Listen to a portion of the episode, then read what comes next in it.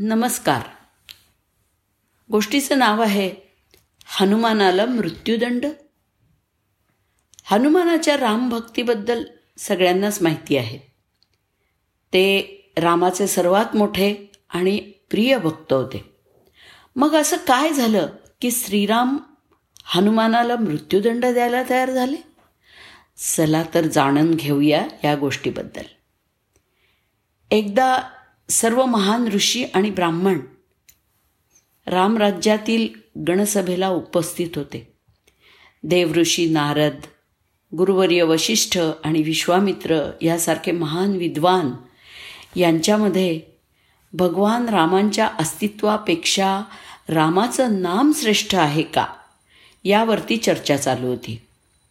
या सभेत संकटमोचन हनुमानसुद्धा उपस्थित होते पण ते काहीच बोलत नव्हते. ते मूक अवस्थेत ऋषीमुनींची चर्चा अगदी लक्षपूर्वक ऐकत होते. नारदांचं मत होतं की प्रभू रामांचं नाव स्वतः भगवान रामांपेक्षा मोठं आहे आणि ते सिद्ध करण्याचा त्यांचा दावाही त्यांनी केला. आता चर्चा संपल्यामुळे सगळ्या ऋषीमुनींनी गणसभा सोडून निघून जायची वेळ झाली होती. तसं नारद मुनींनी हनुमानाला गुपचूप एकीकडे घेतलं आणि विश्वामित्र सोडून सर्व ऋषींचा सन्मान करायला सांगितलं. विश्वामित्र हे मूळचे ऋषी नसून राजे असल्याचा युक्तिवाद त्यांनी दिला. हनुमानाने सर्व ऋषींना नमस्कार केला. पण नारदांनी सांगितल्याप्रमाणे विश्वामित्रांकडे मात्र दुर्लक्ष केलं. स्वतःची अशी अवहेलना झालेली पाहून विश्वामित्र संतापले. ते रागाने धुमसत होते. हनुमानाच्या या चुकीसाठी त्याला तू काय शासन करणार आहेस रामा? अशी गर्जना करत त्यांनी रामाला प्रश्न केला.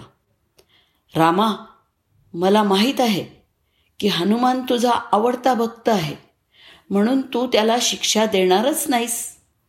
यावर प्रभू रामचंद्र म्हणाले ऋषीवर आपण सांगाल ती शिक्षा द्यायला मी तयार आहे. आपण तर जाणताच की न्याय देण्यासाठी मी माझ्या प्रिय सीतेला सुद्धा सी शिक्षा दिली होती. आपण आज्ञा करावी. त्यावर विश्वामित्रांनी हनुमानाला रामानी स्वतःच्या हाताने त्याला मृत्यूदंड देण्याचं वचन घेतलं. भगवान रामांचं हनुमानावरती खूप प्रेम होतं. पण विश्वामित्र हे त्यांचे गुरु होते. आणि गुरूंच्या आदेशाचा अनादर होऊ नये म्हणून रामाने हनुमानाला मृत्यूदंड देण्याचा निर्णय घेतला. जेव्हा हनुमानाला कळलं की श्रीराम आपल्याला मृत्यूदंड द्यायला येत आहेत तेव्हा त्याला समजेना की हे असं का होतंय? तेव्हा नारदांनी त्यांना रामनामाचा जप करण्याचा सल्ला दिला. मग झाडाखाली बसून हनुमान जय श्रीराम जय श्रीराम असं म्हणायला लागले. रामाचा जप सुरू होताच हनुमान ध्यानामध्ये बुडाले तल्लीन झाले. दुःखद अंतःकरणाने प्रभू रामचंद्रांनी धनुष्यबाण उचलले. गुरुवर्य विश्वामित्रांकडे पाहिलं आणि बाण सोडला. पण तो बाण वीर हनुमानाला स्पर्श न करता बाजूने गेला. हे पाहून विश्वामित्र चिडले नाराज झाले. प्रभू रामचंद्र यांचे अमोघ बाण निष्फळ होत आहेत हे पाहून उच्च आवाजात म्हणाले हे राजन तू हे मुद्दाम तर करत नाहीस ना? नाही गुरुवर्य आपली अवज्ञा मी कसा करीन? पण वीर हनुमानावरती बाण चालत नाहीयेत हेही खरं आहे. हे पाहून श्रीराम पण गोंधळून गेले.